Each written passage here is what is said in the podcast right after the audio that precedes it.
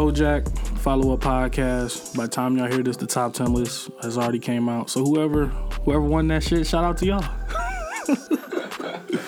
and we got a special guest here. It's long overdue. We got Oliver here. What up, what up, what up? For everyone in the city who makes music, y'all have heard of him at some point. Y'all probably went to Bloomington to work at his studio. Appreciate it. You have probably heard some of the music that he has mixed and made on the radio via haven't heard it, Tapawalo. You. Know, they should they should have by now. But uh how did you get your start in producing? Um, honestly, it happened in, in high school. I was about 16. Um, you know, a bunch of kids were rapping, and that was right around when FL Studio had kind of made its way into being more accessible on computers because initially things like Pro Tools and Cubase and all these other DAWs to make beats or MPCs were so expensive and, you know, couldn't really afford that. And so uh, buddy of mine told me about FL Studio and just started making beats and messed around for a little while and eventually got better about two years down the road because my first shit was ass. Fuck no, that shit was ter- I still have it up. I still have the page, so I can I can always go back and On reflect on SoundCloud? it. Yeah, on SoundClick. Yeah, Damn. like- yeah, it's on Sound. I got my original SoundClick. It is terrible, like terrible, terrible. Um, but no, yeah, that's how I got started. Just because just this kid I knew was a DJ and did it, and I started messing around with it and started taking it serious, and people liked it. And Move forward. It's a it's a boring story, but there's, there's a lot more into it. Yeah. Um, getting into the actual industry was was a much more uh, strained process. You know what I mean? It's it's not. It's, it's, it's you know I had delusions of grandeur just like anybody else did. You know, trying to get in the industry and actually be producing. Uh, but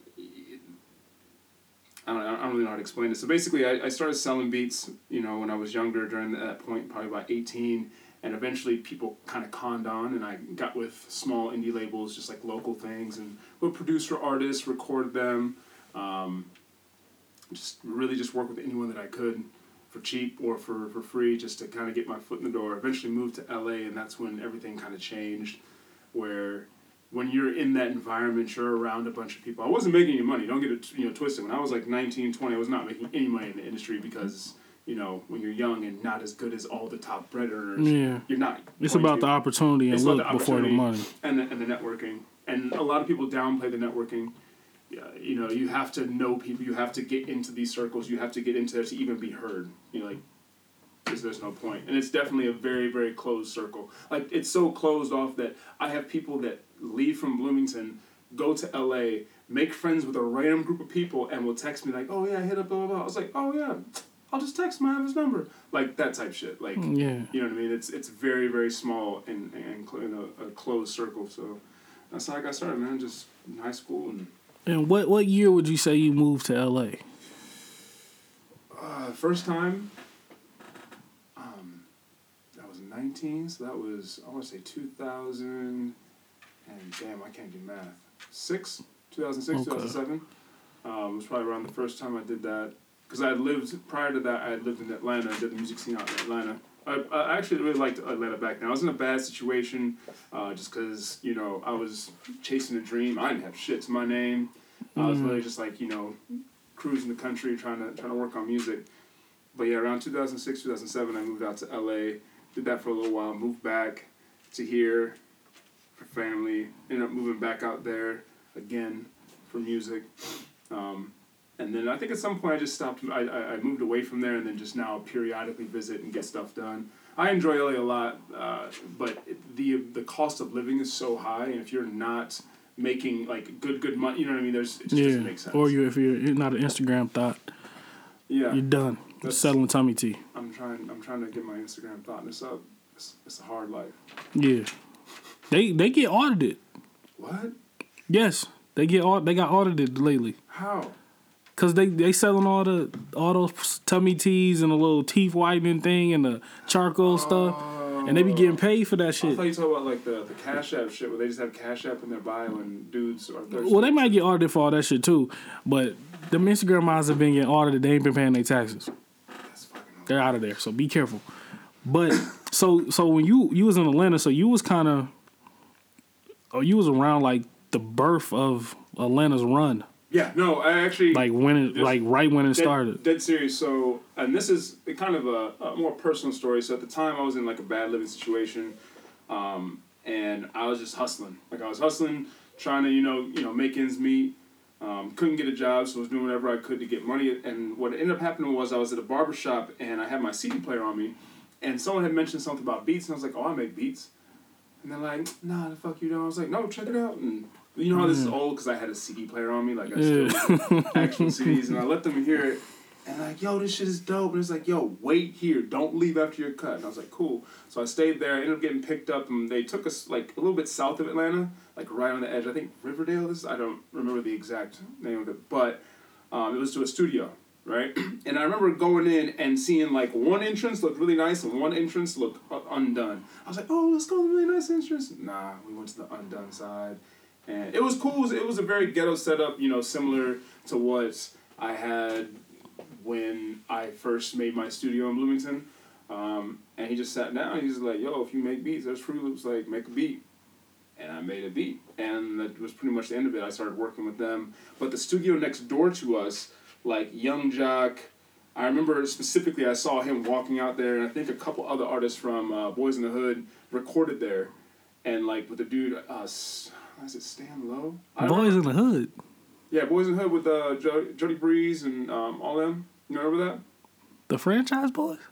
No, not the franchise boys. Boys, I don't, I don't know about Boys in the Hood. Boys? That was Jeezy's first group.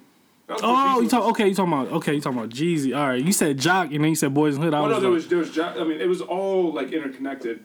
Um, and I just remember like seeing them come out and not understand. You know, I didn't like in my Yeah. head. I I had never heard of them. I'm from here, so who the fuck is this? And they're like, oh yeah, they got some things going on. It's cool.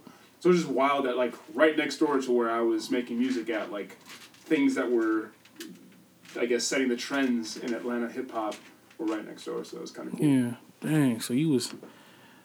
That's that's cold. Cause what was Joe Joc what like 02, 03? No, I'm trying to remember when that when that Probably before that.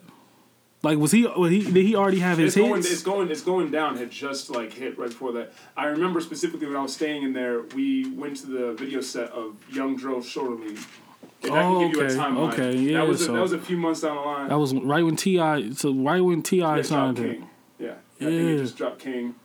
Um, I can say that the Atlanta music scene and the way they support themselves, I hope it's still the same because people actually fucked with each other's music. It wasn't a like when I was there, it wasn't a bunch of hating shit and I mean, you got your haters and whatnot, but not like how it is in Chicago and here, where everyone is just this constant barrage of Yeah. animosity and sneak disses and oh yeah they cool. Yeah we can work I guess. But everyone's just trying to use everyone to just bounce off the next person. They're not hmm. doing it to generally just make great music.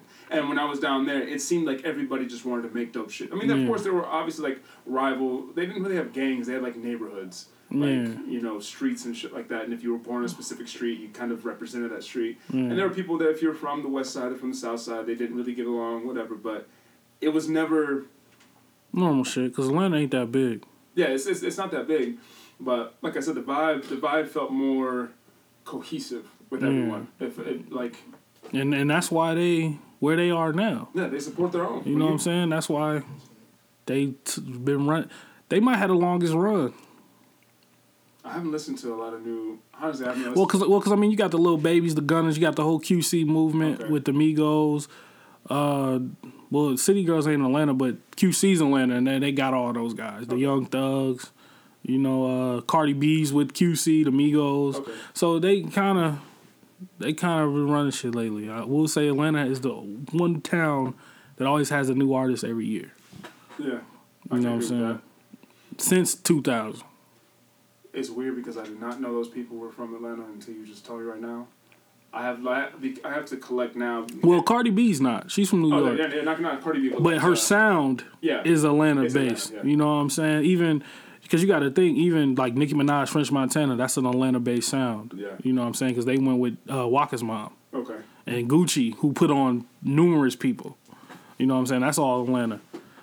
So it's they they they've been running shit for a while. They definitely have. But can could you? Because I went to the studio a long time ago with Tappa. You know what I'm saying? And I saw you make a beat from scratch with him giving you like four beats, like four mainstream beats he kind of wanted, and you made a beat from scratch. I forget in the song. I think the song. Well, Tappa don't ever drop shit, but he actually he actually No, I recorded. actually, I actually know. I actually know what beat you're talking about. Okay, I actually know what beat you're talking about. so like, where does that come from? Because that was the first time I saw that. All right, so the the best way I can explain this, and I think uh, the easiest way, way to explain it is, when I was younger, I would have things inside of my head. I could hear it, and then I would find the process of getting what I heard, and then bring it to life, right? And Which is cool. It's great. It's it's where um, the majority of musicians start off, where you you know you feel something, you hear it. You know, it's kind of like the honeymoon phase in love. Everything is vibey and very organic. But as you mature and and as a producer, the reason why I have people give me references now is there's too much shit inside my head. When you produce pop, rock, country, EDM, hip hop, R and B, and all of the phases in between. I just I did a fucking Disney record. I, I just recently two days ago done with trailer music. You know what I mean? Like actual train Yeah. strings and like all that kind of stuff. So when you're doing all of this, there has to be a template. There has to be some kind of thing that's been done that you can be like, oh, they like these kind of sounds and they like this tempo and it's in this key and you know what I mean? And this is kind of the mood that he wants to bring. Cool. Now I can go from here. I can basically make the beat and then edit it as necessary. Um, some people have called it like copying because I'll, they'll, I'll play a beat and they'll be like, oh, you're using this beat to do this. That's copying what you do. First of all, you are not as good of a producer as I am. Kiss my ass. second of all, second of all, like, good artists create, uh, great artists steal. It's the, the whole point of that saying is basically I don't steal the actual idea or anything like that. I basically look at what someone's done and understand that anything that I'm going to do from this point forward has probably already been done in some fashion. Yeah. All I'm doing now is is getting an idea, getting the fuel to, to complete it. Mm, and that's your why, influence by shit? yeah, exactly what I'm influenced by. Like I'll listen to records and I'll be like, yo, this is dope as fuck. I want to do something like this, but I want my own twist on it.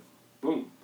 I mean, the majority of records that you hear, you, you don't don't think these are just like r- random beats that people made because they felt cool. No, a lot of times, most people are chasing after sounds. Most people like they see success, and in order to be successful, they think, oh. Cardi B did this, so I need a Cardi B type beat, or I need a Yeah. little baby type beat. Hence why you see type beat Yeah, the after type beats beats on swept, YouTube. That swept through. I actually, I was actually been debating on like some putting some of my old beats up as type beats just for sale because why not? But the the the type beat phenomenon is, I think, good and very very bad. Because everyone is trying to be like someone else, and no one is trying to be like you could. I could want to sound. I could want to sound like ASAP Rocky. Like I like his beats. You know what I mean? I like some of the samples and the type of drums he used. Cool. Then take those samples, take those drums, and create your own sound hmm. instead of creating an ASAP Rocky type beat.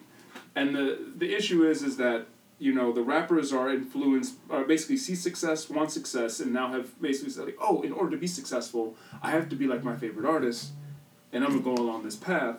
Yeah. And I'm, going you know what I mean. So I'm gonna look up ASAP Rocky type beats, or I'm gonna look up, you know, Young Thug type beats, and it basically pushes the producers to produce these type of this type of music, and then pushes the rest of the community to accept more music that all sounds the fucking same. Yeah. You know I And mean? that's what we have now. No, it is, and I think that if you accept it, if basically if you're like, yo, I want to do some shit like Black or Six Lag, how the fuck you say his name? Black. Um, I want to do some. Shout out to Black, man. I yeah, fuck shout with him. No, I, I like. knew how knew how he said Bro- slack or whatever. No, six because like he said how you That pronounce it. six shit do be throwing you off. It'd be throwing me off because I feel like I have to say black and then six lag to let you know who the fuck I'm talking about. Yeah. Um, That's how bad shit is now. Where we literally look at a six and we say it's a B. He had to be high as fuck when he made this name. It's like nah. So you take what you gotta do is you know how like there's a lowercase b. You know how six looks like a lowercase b that's really high. That shit Just is put that shit right crazy. But shouts out, I, get- I get what you're saying though about the sound. Shout out to J Cole's verse. Phenomenal. oh, we got we got we gonna talk about Cole. Shout out to that. We definitely got to for a second because he, he he got a hot take about Cole last time that we talked. I'm not. I'm not a huge Cole fan. I love Cole. I love Cole's music, but I'm not like a Cole fan fan. You I'll grab a mic whenever you want to grab a mic because I that listen, shit. I listen to. I'll put like this. I listen to every project that he's put out, but I basically I was a huge fan of Cole's right up until he released Born Sinner. I Yeah, was like, that's- that's what I was like an adamant fan, and then I don't know what happened. I think he released Born Sinner, and I think I just came to a weird junction in life. and just stopped listening. And then I recently like was able to revisit his music, and I like it. It's just the problem is a lot of a lot of the stuff feels unfinished. Yeah, and that's what you said about Forest Hills Drive, and I still you have different ears than me. You're you're looking listening to music at a different standpoint than me. That's why when you said it about Forest Hills Drive, I was like, ugh, that hurt my soul, man. Oh, yeah, have you heard the new uh, Anderson Paak al- album? Um, Okay. O- Oxnard. Oxnard Yes, I wasn't fucking with it, man. See, then, then It did. It didn't sound like the whole the whole finished thing you said. That felt like it wasn't finished. It felt like ru- it was rushed or something. and, and and see, I took the opposite thing from it, where I'm looking at an artist, and you'll see this from a lot from artists that work with Dre, is they're able to make a cohesive sound. They're able to make a sound that feels polished and it feels new, but yet it's just like like since like the one we do with Kendrick, that's not a new type of beat. Like that's a No, no. but it feels new. It feels fresh. It feels like new energy coming into the situation. Um, And I, I think Dr. Dre likes doing that stuff more than the rap shit. yeah, probably. Cause he he come from that disco. Disco you know what I'm saying? And I mean, a lot of the samples he uses And the in funk shit. are from Yeah. Well, I mean, the origins of a lot of this rap shit is from disco anyway. yeah. You know what I'm saying? So I think that's when Dre's at his best. I just didn't like. I don't know. It was just so left field from his first album. Which one for from Anderson's? Yeah. Well, Yeah. not the first, but the one before Oxford or whatever he called Oxford. this one. It was just so left. But I guess that's what you expect from Dre artists because Kendrick was left. But I think To Pimp a Butterfly is his best work. I've been butterfly. Yeah. Um, Th- to me, that's Kendrick Lamar's best album. If I'm talking to any hip hop head who doesn't know hip hop, or if somebody died, the first art is like if Big came back, play somebody. I would say most. I'm going right most, to Kendrick first. I would first. say most influential album that he's done is yes. I would agree on that. Most influential. It's not the most I can listen to this every day, no, but it's It's an experience. Like you yeah, it just was like it was just rejuvenated because it had every element of black music in there. from the origins of it in there. I still Good Kid, Mad City is still my personal favorite, just because. I'm Yeah, that's my favorite Kendrick album. It's Good Kid, Mad City. Because you get to see the old Kendrick and the new Kendrick like smashed together on one project, and it's delivered to you in a way that you can understand instead of on a like how some artists will try and like how Yeezy did 808s and Heartbreak, where everyone like either fucked with it or didn't like it at all because Yeah. you know Kanye does not do things the way that that is politically correct. He's going to do it his way. You know what I mean? Especially once he's ascertained a certain amount of fame and, yeah, and influence. and that's what's hurting him now. I think his mental illness is hurting him, and I think that the way he treats his mental illness is, is hurting him. I feel like the way he treats it makes people less sensitive to it. Yeah, and because he because when you do it in kind of like an offhand manner, and then release an album saying, um, "I hate being what is it? I hate being bipolar or something something something." Yeah, I know what you're talking about. That I album mean- was fucking terrible. Ye was terrible. It was it was a very interesting.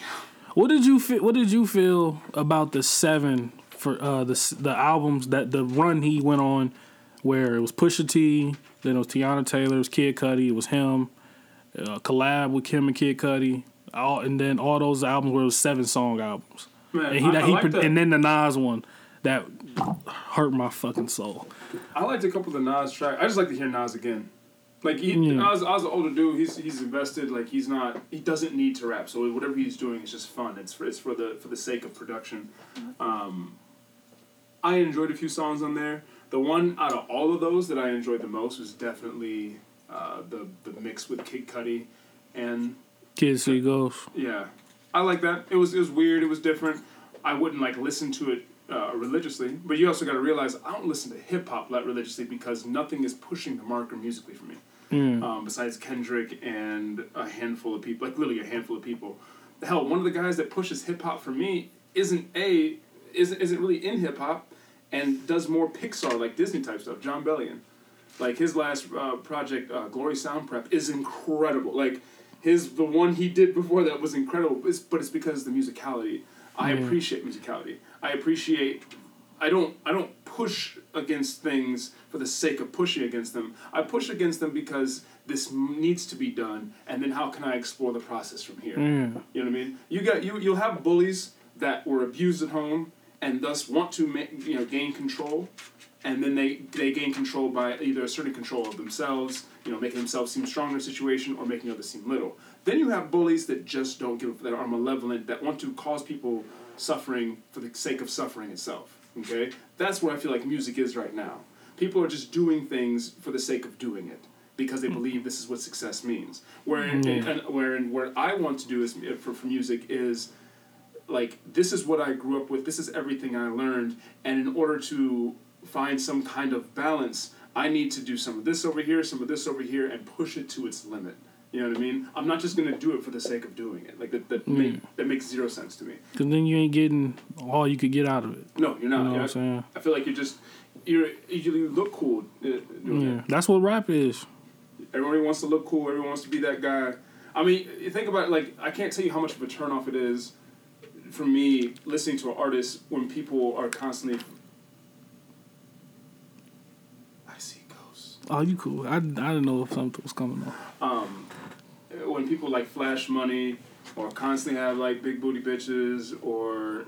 Uh, you know, constantly talking about killing other people, flashing a bunch of guns. Like this is like if you talk, if you rapping about the trap and about the shit that you've experienced, which well, cool. If you made a strip club song, cool. I, I won't listen to it, but I can appreciate that you are sticking to the subject matter, right?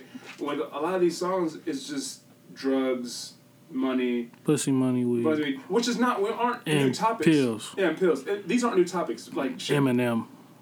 But we'll get to the Eminem stuff in a second. So, since to me you're the best producer around, you know what I'm saying that I've been around. You know, Ill Sounds a second. So, and he's Suck! and he and he's learning. he's learning. No Ill Sounds, and you know you got polos and all that. What is give me what is the difference between the producer, beat maker, and engineer? Bro, this shit is so simple. I'm sorry. I got I ranted for this about like I want to say like 15 minutes last night. So we'll start with the easiest one, engineer.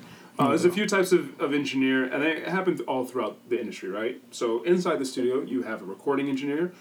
A recording engineer's job is this to press the fucking button to make sure things are mic'd up properly and they're getting good takes, and whatever the artist needs to be have done is done. A recording engineer is not supposed to make a mix sound brilliant. A recording engineer isn't supposed to do a whole bunch of effects and crazy shit. That's not their fucking job. Their job is to get the best possible take so they can pass it on to the producer or uh, mixing engineer. That's the whole point. Is getting this vocals or whatever they're recording, drums, fart noises, I don't give a fuck. Just get that on wax and you're good. Um, the next step up, well, not step up like whatever, but so you, you have mixing engineers. A mixing engineer's sole job is to mix the record, not prepare it for radio or for SoundCloud release, but to get the best possible balance of everything, get it nice and polished and ready for the mastering process. Which then there are mastering engineers, which are like fucking evil wizards. It's a mastering is, is like the dark arts of oh, the music industry. A it costs a ton of money. Shout out to set- Guru and shout out and 9th Wonder. just shout out to mastering engineers. I don't know what the fuck y'all do. I, I tried to master. I I I, I was just shouting out niggas who fuck with Hove. 9th Wonder and uh, Guru. That's who do his shit. 9th Wonder is dope. Guru, yeah. Guru, actually, I learned a trick from Guru, how uh, SSL compression from YouTube. They cold at they shit. No, they, That's they- it. That's all I know though. I don't know nobody else. And 9th Wonder uses FL, so shout out. Damn. Um, oh, but you were saying though. No, I was, yeah, he does. Um, so within that, a mastering engineer basically prepares the record for its initial release. It, it, it makes sure that it's compliant with whatever loudness levels uh, it needs to be at. It makes sure there's no like resonant peaks in anything. Um, it, basically, you're trying to get it as loud as possible for the format it's going to be released in, and then it get you know it sends it out. They're not you know doing beat drops. They're not doing any kind of crazy stuff like that. That's up to the producer and mixing engineer. Okay. Now, in this day and age, because people have very limited funds, a lot of times you'll have one person playing some or all of these jobs. Right. Okay, um, like I am, for all intents and purposes, a recording, mixing, and mastering engineer who also happens to be a producer. Okay, I'm no longer a beat maker. I have progressed out of that. I do still make beats, and I and but like people rarely hear them because they go straight to TV. I ship them to a mixing engineer for the company. He mixes it and gets everything done. Okay, um, but as a producer, Straight to TV. yeah, no, no, it's it's it just goes right there. I need to get in this business. So, um, you know, shout out Big Dog and B Clock. They put me on. Appreciate that. Um, so within within all that, you know, when you have beat makers, and I don't look down on beat makers whatsoever, but if I were to compare like me and Ill Sounds, Ill Sounds is in the beat maker phase, which is a beautiful phase to be in. He can just create. He can work with people and create. Like, yo, I think this would be dope. Oh shit, I got a new VST. I'm gonna try this. Oh, I'm gonna do this, bro. So we gonna take the reverb. We gonna distort the reverb. We gonna like sing in Spanish for 17 minutes, and then we gonna chop it up, and that's gonna be the beat. Like this, it's fun. It's it's it's every day he wakes up with this this this renewed energy to I'm gonna go get it. As a producer, I'm constantly shaking my head and just like confused by why people are trying to do like, oh yeah, I just want to make a sound like like a little bit of country and pop, but then I want to have like a Travis Scott kind of feel. Yeah, that's what a producer has to deal with. Like, but no, I'm, I'm joking. But so a producer looks at the big picture. The producer understands like Tappa's image and understands Rocky's image, Shayla's image, understands like, okay, we need to make sure this project is like this, this project's being released at this point, this is the overall sound we're going for, don't pick that track, it doesn't have anything to do with this. Like a producer you as a beat maker, your job is not to convince Tappa of what should or should not go on the album or how things should sound. Because it's a very difficult job, and especially you need to focus on just making the beat. I have to focus on making the record and then look at Tappa and be like, bro, I just I just think I just think this this ain't gonna work. And he's going to argue that it will work. And then I argue back and back and forth. A producer is is it plays almost all of the roles in a sense or helps organize all the roles. Like you like let's take two different producers, right? Pharrell and Rick Rubin.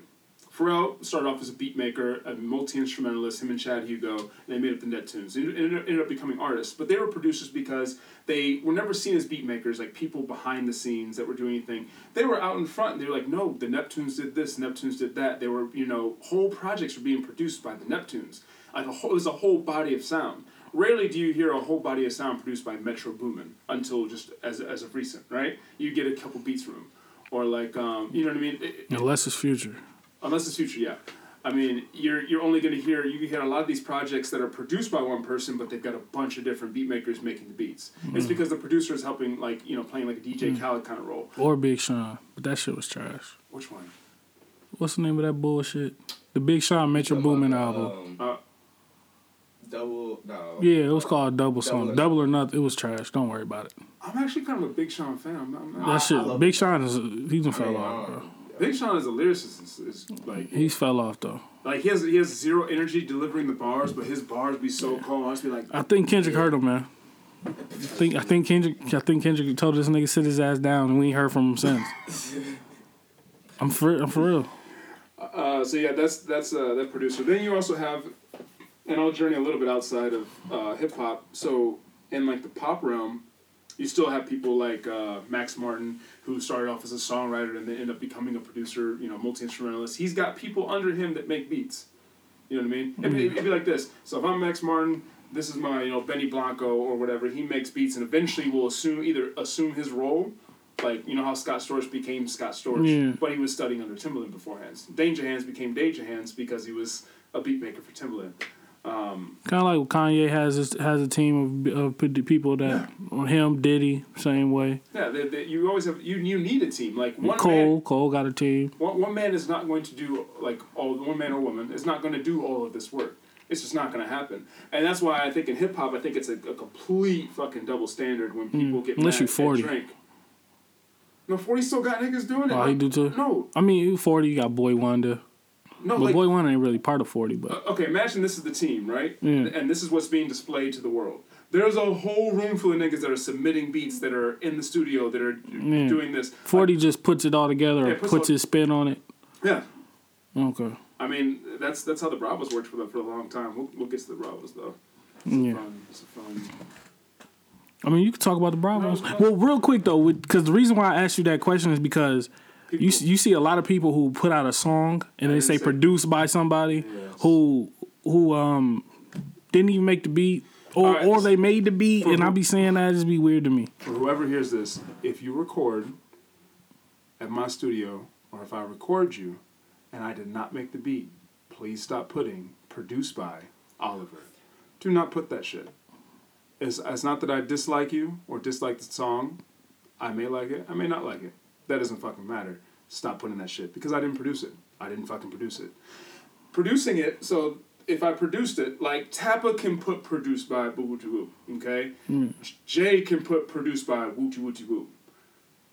Everyone else pretty much has to put produced by whoever fucking made the beat, or you could put produced by yourself at this point if you bought the beat. Yeah. I know that was that was rampant in like from 2010 to 2013, 14. Artists started saying produced by themselves. They would buy the beat and then say produced by me. Like Yeah. I, I think that whole produce thing is just weird because like the the people that's really doing this shit, they don't have to put produced by such and such on SoundCloud and shit. They just put the song out. well, I mean, Everybody get their credit in the credits and keep it moving. it it, uh, it helps. It definitely helps up and coming producers. Um, like the way you feel about that is the way I feel about tags. I fucking hate tags. I hate them. You don't hear tags in, mm. in, in, in legendary classic albums. I mean, yes, it's a whole different time, but when I'm hearing all these tags, I don't care who made the beat. I want to hear the body of work. Yeah. I want to hear the the the, the And then some tags, legendary tags, that shit become like part of it. yeah. Like Swizz, Swizz shit just be part of shit. Like when you hear Swizz in the song or Swizzy? something, you know what I'm saying? He he just do shit. Swizz Beatz. Maybach music, same they don't. beat. And Maybach music, it don't even it don't even really be there like that no more. Like it it'll pop in the middle. Cause it, it did on, on what's free that shit just popped in in the middle, bro, just out of nowhere. Ain't even say Maybach music the whole way. Maybach, Maybach. Yeah, I, I don't like. Yeah, I don't like how you got to do the tag right at the beginning all the time. Like we got it. It's, Man, it's you have you have artists ask me like, "Hey, can you chop that tag out the beat, nigga? Could you pay fifteen dollars?" hey, well you're, you're gonna hear him in the top ten. He, Tune in Saturday. yeah. I feel like you can't be in the top ten if you have a beat that isn't bought. See, he said that. Just He said that. Saturday. That's that's part of his thing. No, if you have not, if you've not purchased your beat, if you haven't spent 15, 20, 50 bucks, um, and you want to take rap seriously, I know a lot of like rappers will disagree with me, like, oh nah, nigga, fuck you. I just go on and I just do my thing. No, your thing is supported by someone. I mean, don't get me wrong. I've used illegal plugins. You know what I mean, like Yeah. like hmm. crack plugins and stuff like that.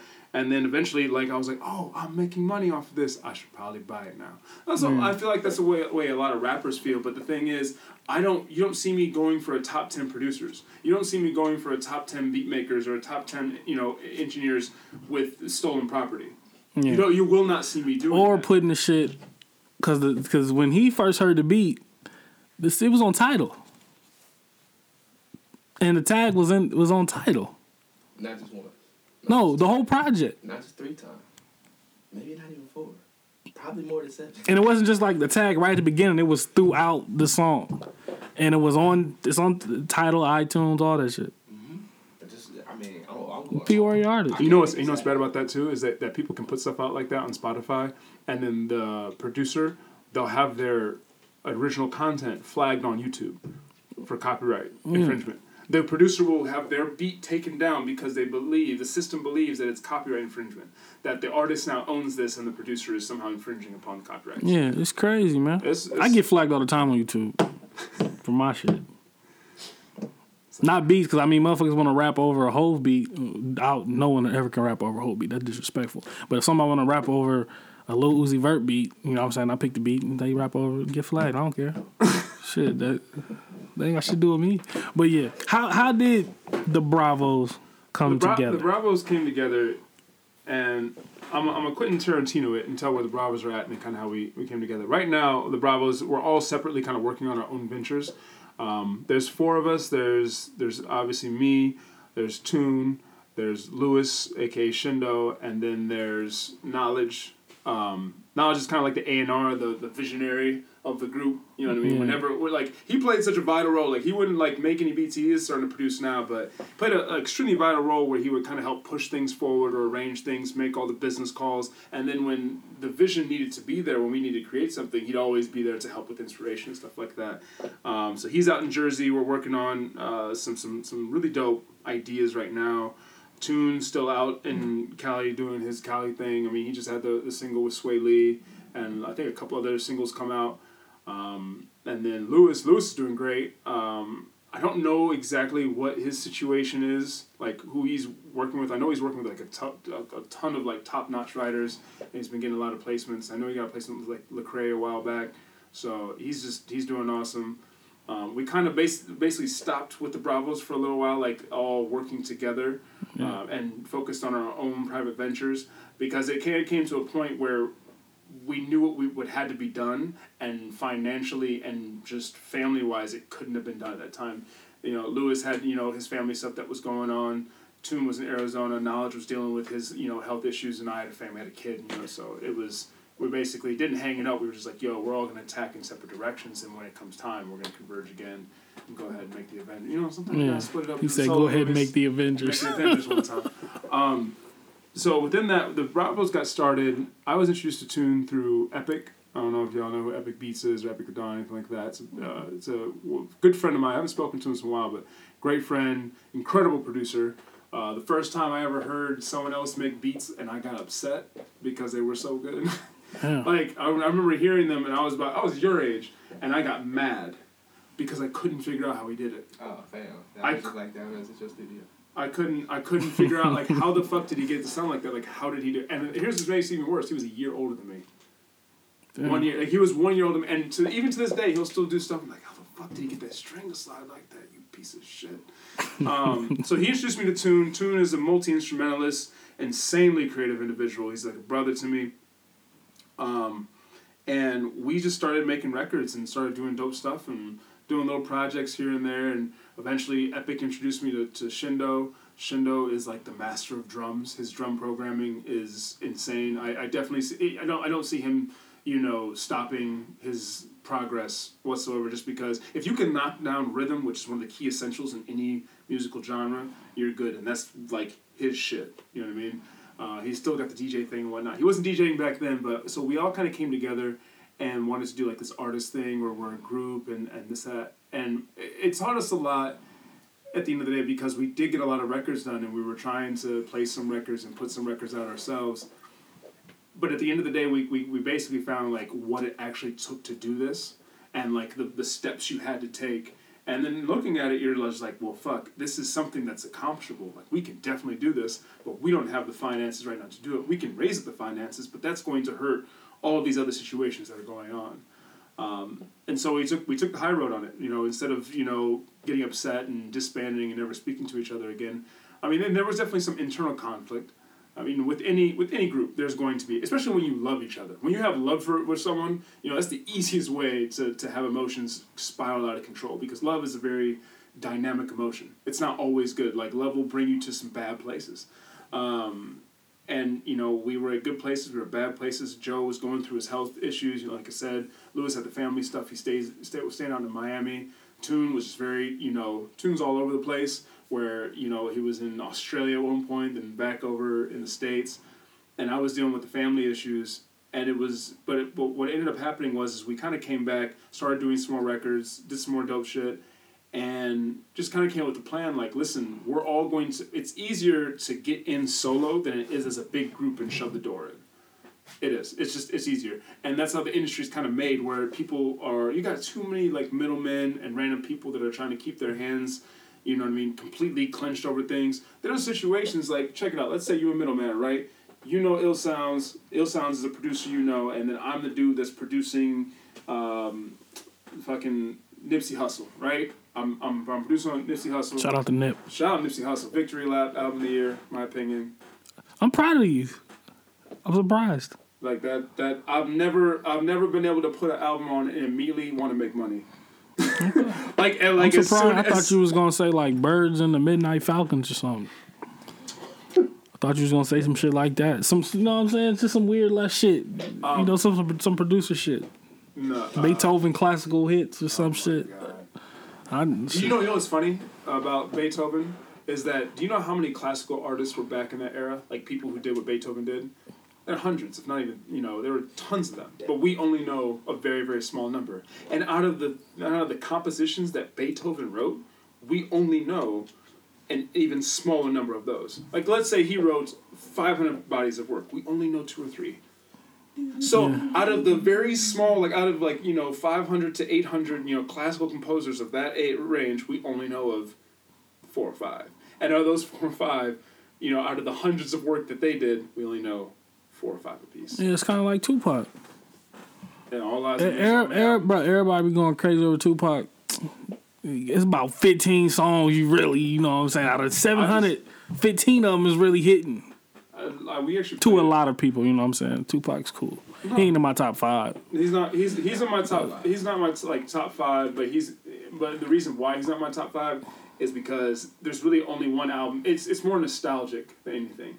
Is that whenever It's, all eyes it's on me, everything. It's everything outside of music. yeah, it just it makes me feel a specific Yeah. way. No, I mean, all eyes on me is a great project. Yeah, Besides the fact that the beats were just a bunch of loops. yeah. That was kind of the thing back then. Yeah, just, Yeah, West Coast, at yeah, least. what's going what's going they was um, looping everything. So that's that's where the Bravos are at right now. Pretty much, you know, we're all doing separate things.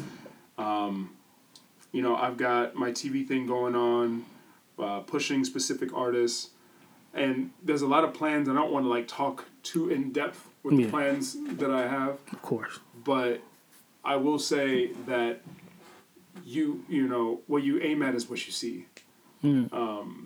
A lot of people don't open their scope wide enough. They don't open their perspective up uh, whatsoever. They have they, they view the short term. They don't really have goals. They don't set like I want to do X, Y, and Z, and, or are unwilling to set the proper goals for success. You know what I mean? Like if I tell myself, I could say some crazy shit like, "Yo, I want to make twenty thousand this month." If I said that, which I've only made twenty thousand in a month when I've like hit like royalties and got a bunch of beat sales and woo and then paid off a bunch of bills. Yeah, you know what I mean? Like Yeah, it wasn't like you just got like- it just to. it wasn't like I got it. It's like I got do. it and be like, oh, bye. It's part of my student debt, Yeah. kind of. But um, making making that kind of you know setting this huge goal right for money for money or setting a goal to I want to get a car. This and the next thing. Set your goal even bigger. Set it as big as you possibly can, and then think how could I possibly accomplish this goal, right? And start to lay out the steps. And the crazy thing is, is that you may have set your goal out as I want to get a new iPhone. This is not an iPhone, but let's say, oh, I want to buy the new iPhone. I want, I want to have like fifteen hundred cash. And I'm just going to boom, I'm gonna buy that. Check this out. Why don't you plan to save fifteen hundred dollars? Make so much money that fifteen hundred dollars can go into your savings, and I guarantee you, within three months you'll have more than enough money to buy the iPhone. Mm. You see, or not three, three six months, it be, because when you adjust your perspective, when you start aiming different, you're gonna accomplish different. My my aim for the Bravos now is no is completely you know to the opposite of what it used to be. Um, I wanted you know the Bravos to do that the next thing, and you know with me and Jay, it seemed like it was gonna you know like boom, we were there with me and Jay. We had the plan. You know, we had Lewis. Two everyone was on board. A few things happened, and it's still there. But now my vision's like, yo, it's beyond that. We are beyond just what we can monetarily do or beyond what we had planned before. Let's all get secure so that the problems that we had before we don't have. We're still young.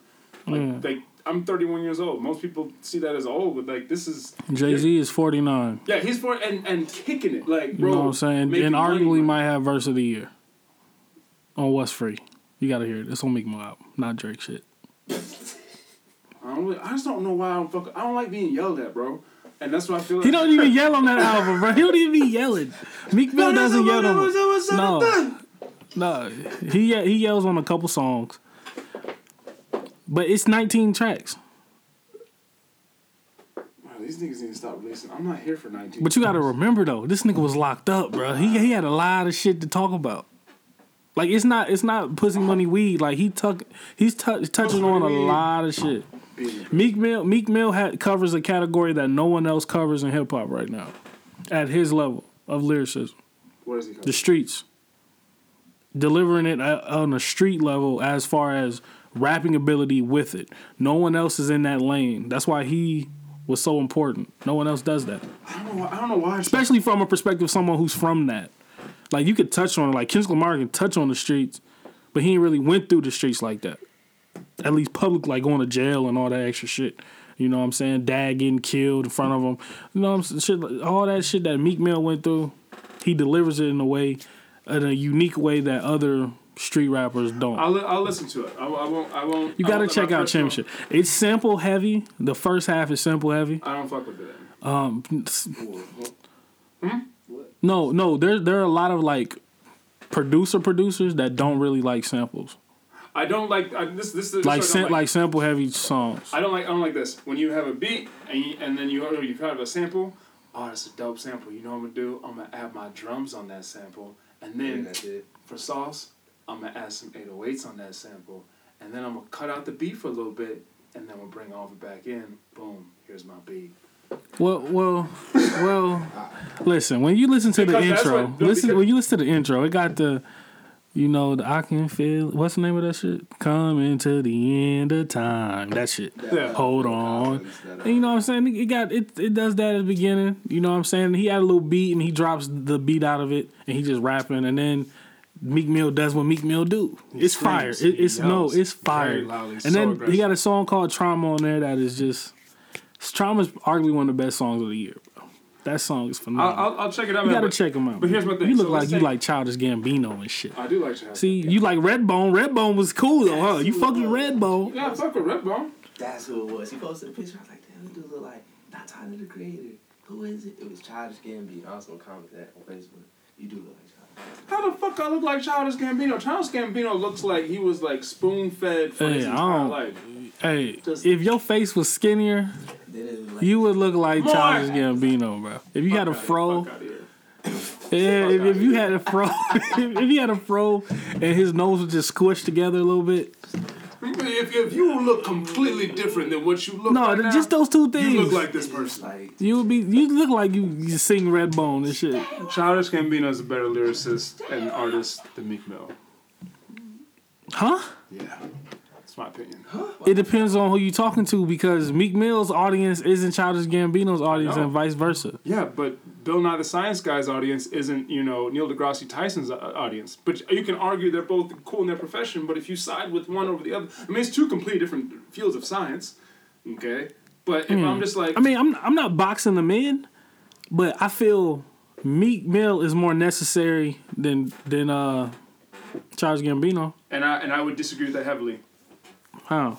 because I've I've heard street music. I've heard I've, I I'm almost to the point where I'm sick of it. I, Yeah, you heard street music, but you're not in the streets. no. I Meek well, Mill's the voice for the voiceless. Because no, because well, here's the here's the problem. Childish The Gambino ain't the voice of nobody. when You got was- Tyler the Creator for that shit. when I was listening to that kind of stuff, I don't know, when not listening, when I was in the streets, like when I was in that shit in Atlanta, Yeah. when I was in that shit in fucking like Seattle and all this extra shit, Yeah. bro, You're not it's- counting Seattle, but I, I feel you. no, no, you're not understanding. Yeah, you, I've been I've I've been to Seattle, bro. oh, My uncle li- my uncle lives in Seattle right right now. My uncle lives there okay, right I'm, now. I'm letting you know, like 12 years ago, that shit was, No, I'm not saying everywhere got streets and shit, but I'm not going. to We not gonna act like Seattle. They smoke some weed, bro. Y'all ain't gotta shoot each other. You know what I'm saying? Like, 12 years ago, it was not like that. yeah, yeah, maybe twelve, but It was off the Sherman doing all the straight bullshit. you gotta remember we in the Midwest. It's different. it is different, but it was it was wild different. out there. But I, but I'm I'm just saying like. Meek Mill is more necessary. Childish Gambino, his his lane. There are other people in his lane that do what he do, Who? that are creative and weird. It's a lot of weirdos that do the shit he do. But he's not. He's not just weird. Like he does it in a way that makes it acceptable for black people to not just be street, which for me is a complete Drake. Necessary. No, Drake doesn't. J. Cole. Drake, Drake is constantly. Chance the Rapper. Be, Drake is con- Tyler Jake, the Creator, J. Cole is Earl. Sweatshirt, Earl Sweatshirt, maybe Tyler Creator. No, Frank Ocean. These are, that's this- nothing. That is bro, nothing. Kanye West. Kanye West paid way for all these niggas. yes and no. All, all, all I'm all I'm stating to you is after all I'm saying is after 2005, being street was not cool anymore. Kanye West changed that shit when he beat 50. When they had their battle, 50 Cent was the last street rapper where we was like, this is it right here. All right. Then you you had you had the crunk era, you had what Atlanta brought to the table, but that was a different type of thing. Meek Mill represents some shit that we don't have anymore, like what the LOX was doing, Beanie Sigel was doing, all that shit. Okay, Meek Mill is the new of all of that that was I missing in hip hop. I guess because I grew up with it and I understand it, and I also see the fact that like, okay, what has changed in the past twenty years? You know what? What has changed in the in the situation? What has gotten better for for these people? And if you can't see, He's this, on CNN. That's cool. No, that's That's awesome. Beanie Sigel couldn't be on CNN. No, hell no. Meek Mill is talking justice reform, and he he's like change. He's not an activist. He said he don't want to be called that, but he's changing the perception of a street rapper with his with his situation in a oh, way, oh. and he's delivering with the lyric side of it, and he's touching on not just a white man. He's touching on how a black woman locked him up and it almost made him hate his people and all that. He's touching on both sides of it, and I feel that's necessary, especially in today's with what was what's going on with black men. And, and, I'll, I'll, say this right here. Childish Gambino's just hey, free, happy, no, hey, no deodorant's cool, you know. No, the No. reason why I relate. Hey, go watch Atlanta. Gambino- The, the, the reason why I, I relate more to that is because I was the weird black kid, and growing up, like Yeah. not accepted by, by white kids, not accepted by black kids. In fact, the two the two people that have been more prejudiced to me than any other race are black women and Indian men. And I'm gonna say that again. It, black I believe women, black women. black women, Indian and Indian men. men. Indian men don't do not fuck with me whatsoever. Well, you- no, no, no, no. I'll say this. I have in like I, in Peoria. in, in Bloomington. I was about to say I haven't seen one Indian man in Peoria. No, in About fifteen. No, and I, I say this, and I know this is coming. Shout out to Kevin Jacob. Shout out, shout out my homie uh, Desai because he's cool as fuck, and I have a lot of, and I, I sound like that white person. It's like I have a lot of Yeah, black yeah, friends. yeah, yeah, yeah. I feel like I sound like that. What I'm saying right now is that like when I'm in the gym or I run to them or when I was like in in customer service and I dealt with them, there was a specifically a point where my white coworker was right here and I walked up to, to Buddy and I was like, "It's like, hey sir, how can I help you?" He looked at me and was like. Hi, I'd like to, and turned his face away from me and went to my white coworker and asked him for, you know, the help. And I'm just like, bro, I'm right Yeah. here. I'm not gonna judge all of them based on the actions of one person, bro. Yeah, but- it was every yeah, single t- unless they were closer to my age and I, and I understand that it's the culture okay yeah. I understand that it's the culture They darker than you though. so it was wild so we, we move over to we move over to to, to the, the the main one black women um, and I know that there's probably someone's gonna hear this like oh that's foul you can No, that foul. should be You- facts. this is fucking facts the only black women that are nice to me openly friendly and will speak and I can speak back nothing sexual very platonic you know what I mean just Yeah, being just friendly hey, how you doing? is older black women. Older black women's like, oh, honey, you're so sweet. It's like, I appreciate it, man. Like, you have a good day. And then they were Mm. cool. Black women towards my age, a little bit younger, a little bit older, do not fuck with me whatsoever. You gotta there's like, drugs, there's man. like literally a shot. There's a? Uh, fuck it, dude. no, it does. What, say what? That's what black women do, man. You ain't been shot. They can't fuck with you, man. You gotta have, you gotta have battle scars, man. But see, that has happened. That's what I'm saying. That's what I'm saying. No, no, I've been through those things.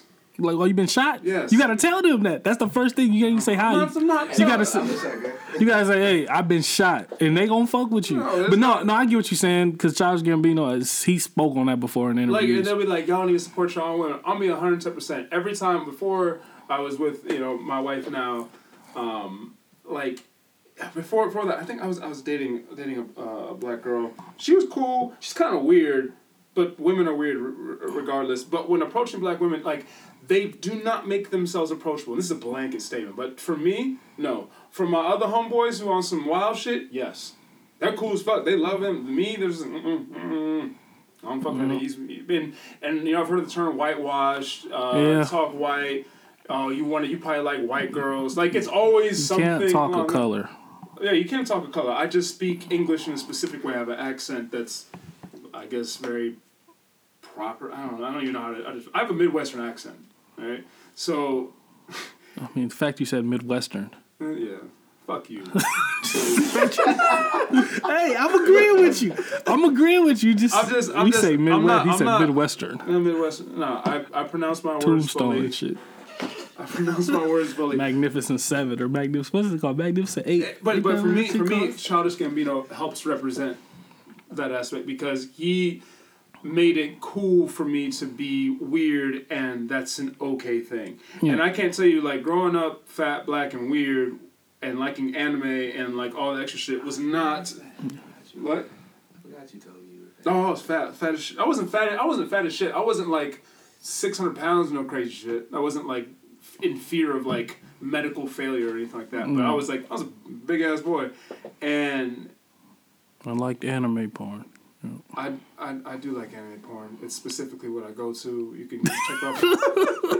No, I, I fuck with anime too though. Um, so no, Shout out to the new Dragon Ball Z Broly movie, man. Whenever that shit drop, One Piece, Man. One Punch. shout out to fucking My Hero Academia for not releasing the movie yet to stream. I couldn't even go see it. They only released it in certain theaters. The- What the here. Broly movie? No, the uh, My Hero Academia. No one Oh. cares about Dragon Ball Z, bro. Dragon Ball Z is a terrible anime.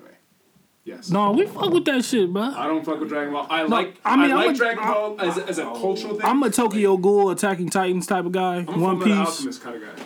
I liked Full Metal Alchemist. They just made a new version of it and it was weird. No, the version of the the, the Full Metal the, the Brotherhood version is actually about the the anime. I'm talking about the Or one I was on Cartoon Network. It was weird. I have no idea what that one was. I fucked with Inu. I like Inuyasha. Inuyasha. I fuck with um, Um, the Bleach. one. What's the name of that shit? I like Bleach. What's the name of that shit where dude had the gun with his finger? Uh, he died. He put, he jumped in front of the car to save the uh, the little girl, and he was a ghost. But his power was uh he could shoot people with his finger. Like he had like a beam come out of his finger. This sounds like some real rapey shit, bro. No, bro, no, bro. He, he could shoot people. It was like he had a gun. I had a gun in my finger and I could shoot you with my it, was- it was girl. cold though. It was cold though. But, but I fuck with Naruto heavy. So, but we definitely, you know. I should, I should, I'll amend my statement because as a, as a, as a man who likes to get new information and then change my opinion and, and beliefs based on new information, I'll, I'll listen to Meek Mill. You know, because if someone's doing, my big thing is I do not listen like listening to music that seems overly violent. That's you know. Uh, Preaching black on black violence. I really don't like music that's mm. preaching violence and period. He he ain't talking. He, he this is like the most mature. He's thirty one now. This is the most mature you've Okay. ever heard him. He's Okay. not. I I'll check don't think out. there's one song where he's talking about killing somebody. yeah, First of all, he can't because he's he's on bail. Um, with parole. No, he's on bail. He's on bail. I thought Yes. he already served his time. no, that that whole everybody was Free Meek was to get so he could get bail. He still gotta go to court. I thought he already did his time. no, that nigga ain't free. I thought he did sorry too. he facing two to four. Bro, this whole time I thought this man like. This. That's why I'm sitting there trying to tell you we need this dude. He ain't even on probation. He really he and he and his shit is at the Supreme Court to where I don't I don't know if you're familiar with the court system, but that's where you don't have a court date. That's where they call you and you don't have to be there when they rule. Hey, uh, that shit ain't. That's go what I'm trying well. to tell you. Charles getting beat away going through shit like that, bro. No, he's not. But he But. Christmas Day they locking this man up, bro. His son's opening a present, they get a call immediately. We need Meek, man. I'm just saying, like, uh, Shout out to Wale. and then too, you know, because my brother and his his uh, his situation and watching, you know, all of that, I can definitely see how they how they would Oh, need shit. that. You can finish. It's, it's past one ten. Just look at the clock. Okay, we can we can speed it up quick because I yeah I gotta jet out. All right. What? Eight more minutes Yeah. or what? All right. So absolute questions. Yeah. So we got to go to the absolute questions now. What? Tell me. All right. Tell me about Tappa. Tell me about Tappa, Lamar Chase, Rocky Liddell, and Shay Lally. I'll tell you. I'll tell you about one before all that. Jay Jay trilogy situation. Yeah, I don't know if we can talk about that. Yeah, we, I, I can't talk about it, but I can say this. Um, we are working on new music. Okay. There is a ton of, like, beyond anything that you've heard him release to yet. He is. The, I, I, I can't put into words the growth that has happened. Uh, And once everything is at 100%, everyone will be happy. right. That's what I can say. I talk Um, about him because I, I do want to do an interview on him. Last when I was in Bloomington, we had talked about it, Yeah, no. but he he had he didn't even make the announcement yet. But he told us, but he didn't announce it yet. Yeah, there's there's a lot there's still a lot going on with that. Yeah. So we're just we're just trying to iron things out. Um, Tappa currently working on seven thousand fucking projects. No, no. That motherfucker. Tappa there. Tappa is is what I call one hyper- song at a time, please. Not one verse, one hook, one one word. This guy. Um, he we're working on a ton of music for him. Um, I forget what the name of the project is called. I know that the vibe is, is steering a little away from where uh, May was at, where May was very rap driven. This one is much Yeah, more he said this singing R- R&B, R and B album. Um, and the feel is very back to where we were kind of initially, where it's kind of a grittier, more darker feel. Uh, and and you know, I really like where things are going because there was a few songs we did where I didn't know how the fuck this is gonna end up, and then it ended up dope, and I was like, hey. He just needs always- to, he just needs to put his music on Tidal. I'm, I don't want the that picture. I need everything on Tidal. I have a Tidal account. I want this shit. Um, so yeah, look for definitely look for new stuff. Uh, it won't be like Crash or you know Five Fingers on the Duffel Bag like what we Yeah. did before. This is definitely some some new stuff. So su- super excited for that. Um, working with Lamar Trace. Lamar, if you listen to this, fuck you, nigga. We just want this guy to drop music. Uh, no, Lamar. I, I actually haven't spoken to him in a while. He stopped by the studio. He's just been he's been super busy, man. Uh, recovering from an injury Yeah, and trying to deal with all his that. And then He's nine nine, so that's a tough injury. trying bro, when you, bro, when you're that tall, when you're that tall, trying to get in the car to go to the studio, you know how difficult that shit is. When you that tall, you need a whole limo. No, because I seen the knee. I was like, you should just get a whole knee at this point. You should just get a whole new leg. yeah, like they don't have a leg that size, bro. I mean, you, they, I'm sorry, sorry, gotta- sir. It stops at this size, and you're actually a few inches beyond that. Pause. Yeah, you know what I'm saying. so, so, so, but, but I, we we want new music from this guy. Okay, Definitely, he- right, now, right now he's doing a lot of pictures, but we need some music. There's a record that we have. He hasn't even dropped yet. That's crazy. Like we had a couple couple records. So um, He he played me like like ten songs at one point. It was like last year, the year before last year. He never dropped none of them. No. And they were Yeah. Uh, it's Yes. not- for any artist that's listening to this, you're gonna hear a constant theme, and it's that they aren't dropping music. Like you know, what's one artist that has a ton of music that doesn't drop any of it? Billy Sample. Yeah, Like- this this he's dropped three. He only dropped like three songs this year. Yeah. And do you know how many tracks we have recorded at that studio? Probably a million. like Because it was because last year and year before last year he was in the studio every day. He Yeah. and he released hundred songs every year. Yeah, it was ridiculous. Yeah. ridiculous. He barely qualified for the top ten this year. He had a quiet year, but I mean everybody got life and work and Yeah, you know like- family and shit. But he had a quiet year this year. Um, working with Rocky Liddell. Rocky Liddell is is an artist that I think would benefit, and we've talked about before with with the kind of Tappa process, with coming in and working and, and really having a vision and a goal.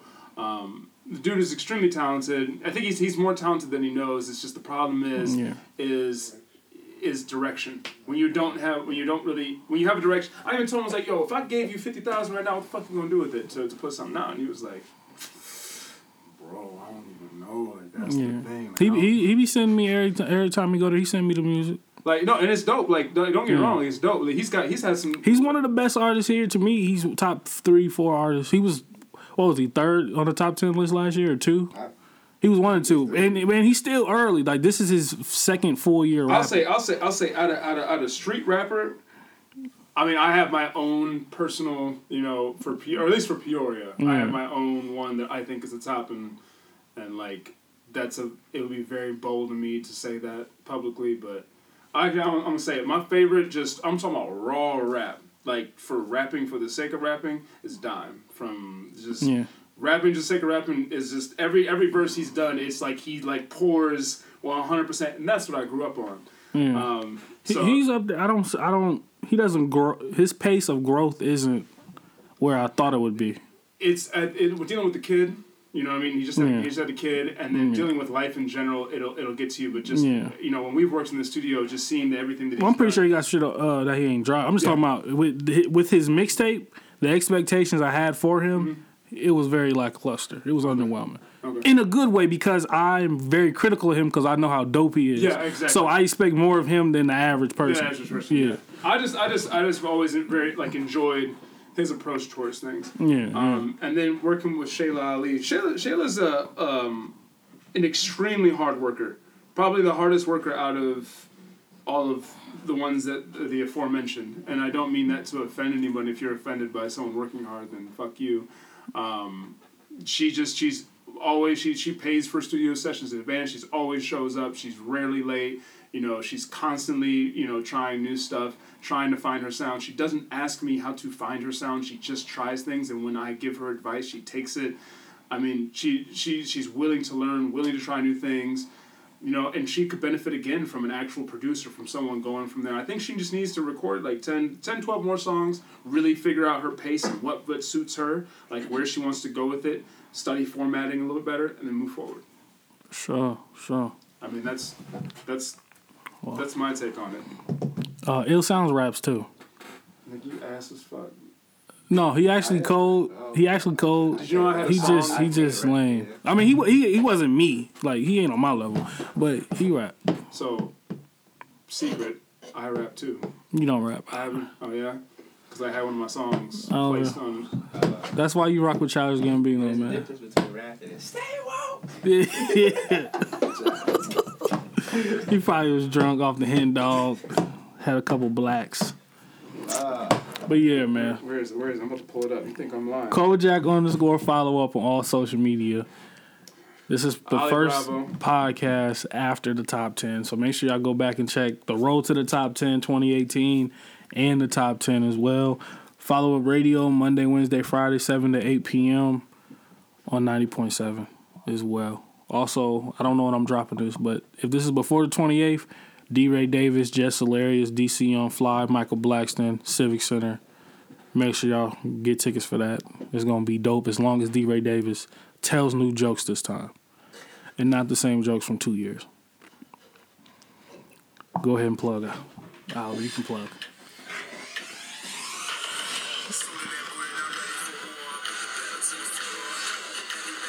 What you wrote this? Yeah, that's my voice. We don't count that as rap. that ain't no rap. That's on CW though. We not counting that as rap, man. Kojak, Oliver, All right. Ill Sounds is in the background if y'all hear his voice. Fuck this What nigga up, is, uh, And we're gonna talk about beat maker producer, but you know, it was your time to shine. But off air, we could talk about it. No, Uh, beatmaker, beatmaker. So it- beatmaker, people try to put it as like a lowly position. It is not a lowly position. The producer is like a lot of times I will like I'll have to be hand like if you're more hands on and you're not dealing.